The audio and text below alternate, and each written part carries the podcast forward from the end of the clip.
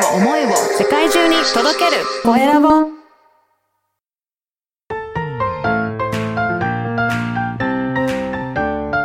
聞く力能力技術魅力があるのに伝わらない社長へ。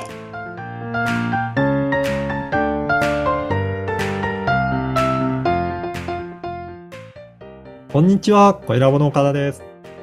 こんにちはアシスタントのあまねです今日もよろしくお願いします。よろしくお願いします。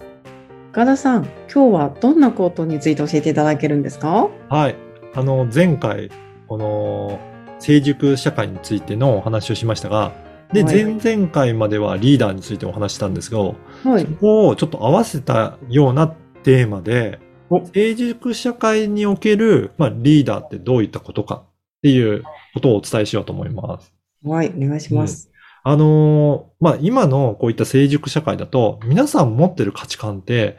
それぞれバラバラじゃないかなと思うんですけど、どうですかね、感じて？そうですねもうバラバラ被ってないですよね、誰もみんないろんな価値観を持ち合わせてますよね。はい、うん本当ツイッターやってると本当思いますそうですよね。いろんな方からの書き込みとか、あの考え方と出てくると思うので、だかはいらそんな中で、じゃあどうやってリーダーシップを発揮していったらいいのかっていうことですね。まずそのためには、あの、自分自身がどういった価値観を持ってるかっていうことを、まず自分自身で認識することってすごく大切だなと思います。うん。まずそこをしっかりと、こういったことを大切にしてるなっていうところを、えーいろいろ紙とかに書き出したりとか、えーしてみると自分の価値観ってわかると思うんですね。例えば、は大切にしていること、こういったところはすごく重要視しているとか、逆に、はい。こういったことは、あの、許せないとか、あんまり、えーえー良くないと思ってるとかっていうところも、いろいろ書き出してみると、なんかその言葉を見ると、あ、自分ってこんなことを大切にしてる価値観を持ってるなっていうのがわかると思います。はいこれが最初自分のことを知るっていうことですね。うんで、その後は相手のことも知ることが必要だと思います。本当に皆さん価値観バラバラなので、自分の価値観と同じっていうふうに思わない方がやっぱりいいですよね。そうですね。うんうんなので、これがまさにこの番組のタイトルでもある聞く力になっていくかなと思うんですけど、いろいろコミュニケーションを取っていって、相手の方はどういうふうに感じて、どんな価値観を持ってるのかなっていうのは、ちょっと把握してもらえるといいかなと思います。はい。はい。で、そのリーダーシップの取り方にもいろんなスタイルはあるというふうに言われてます。例えば、えービジョンを大切にするようなビジョン型ですね。はいこれは皆さんと同じ共通の夢に向かって一緒に向かっていこうっていうようなタイプです。はい。で他には、まあ、コーチ型って言って、えーそれぞれの皆さんが持ってる希望を、えー組織の目標に合わせるような感じで、えーうん結びつけていって、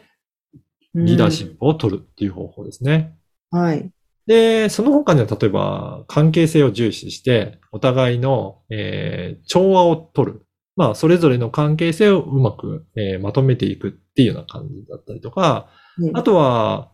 民主的にいろんな人の提案を求めて、それを、えー参加してもらいながら、えー方向性を決めていくっていうような方法とか、なんか本当にリーダーシップの取り方っていろいろあるんですけど、まあ、うん。共通しているのは、それに皆さんが共感して、共鳴していって、あ、このやり方がいいなっていうふうに思えるようなリーダーシップの取り方が必要じゃないかなと思います。だから一方的じゃダメってことですよね、きっと。そうですね。うん。それぞれの価値観があるので。うん。なんか今のお話を聞いて、天音さんがリーダーシップを取るときって、はい。どんな、あの、タイプでやってるなっていうふうに感じられますか？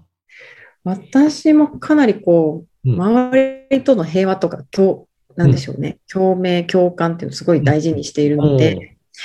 共通の夢に向かうビジョン型かなと思います。あ、なるほど。やっぱりそうやって目標をこういうふうにして、それを一緒にして共鳴して、一緒にやっていこうっていうタイプですよね。そうです。モチベーションもね、こうお互いに上げ合えるかなって思います。はい。なので、皆さんも、まあ、あの、どれがいい悪いとかはないんですけど、あの、まずは自分と相手は違う価値観を持ってるんだっていうところを、えーしっかりと認識して、まあ、それを、えー認識しながら、お互いが共鳴するような、共鳴を起こして何かに目標に向かっていけるような、まあ、リーダーシップを発揮していくと、あの、チームとしてはうまく、この成熟社会ではうまく、えやっていけるんじゃないかなというふうに思います。ありがとうございます。え今日は成熟社会のリーダーについてお話しいただきました。